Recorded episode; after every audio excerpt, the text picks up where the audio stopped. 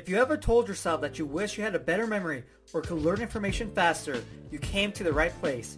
This is the Memory Talk Podcast. What's going on? Johnny here. On this episode, I want to talk about a super simple mistake you can make with any of your memory systems.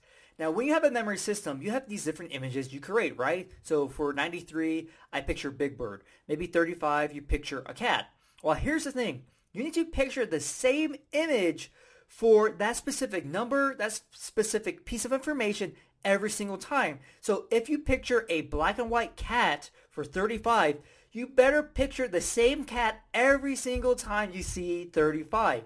One time, it better not be an orange cat or a gray cat. So you don't want your images to keep changing on what it is, even though you might have like a car and as long as it's a car image, you think, hey, that's okay. No, because what's happening is that you're, first of all, wasting time coming up with another image instead of using one image consistently, right? And so you're wasting time there. But also, let's say you're learning some information and for some reason the information has like a car in it. Maybe it's dealing with someone's favorite car, something like that. But what happens is since you constantly change your image for maybe um, 75 is a car, you keep changing the vision of what the car is. Now, when you have your images in your head, you're like, whoa, okay, I see this car, but oh yeah, for me, a car is just 75. But that car that you saw in your head, that image represent represented a different piece of information and didn't represent your number system image, okay?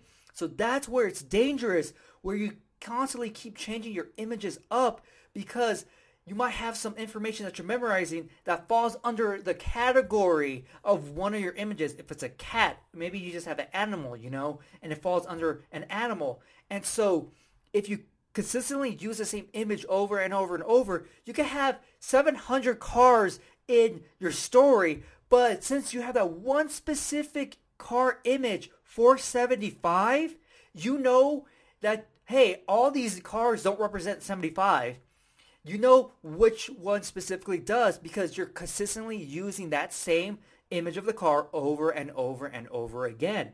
And so that's why you want to use the same image for whatever imagery you come up with within your memory systems. And yes, it may take a little bit because you might not have a clear idea when you were creating your system. You're like, okay, 35 was a cat, cool, move on.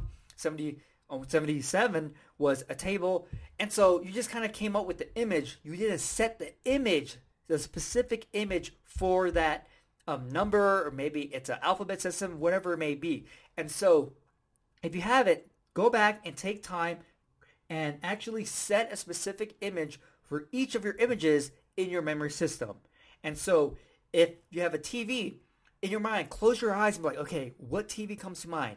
And boom, use the first image that comes to your mind when you think of that specific image. So if it's a TV, and maybe you think of those big fat TVs which aren't around anymore, and so you're like, okay, yes, I want those big fat TVs that are really heavy. Boom, that's what you're going to picture every single time you see that specific image in your memory system. Okay, and that's pretty much all you have to do in order to avoid this memory mistake. So it's a very easy memory mistake to make, but also it's really easy to fix it because all you have to do is say, hey, this is going to be the image I'm going to see, and that's that. If you want to learn more memory techniques, get your free memory program. A link is going to be in the episode description and the podcast description.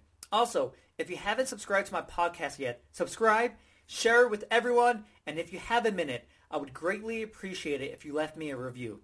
Hopefully, you enjoyed this episode, and I'll see you next time.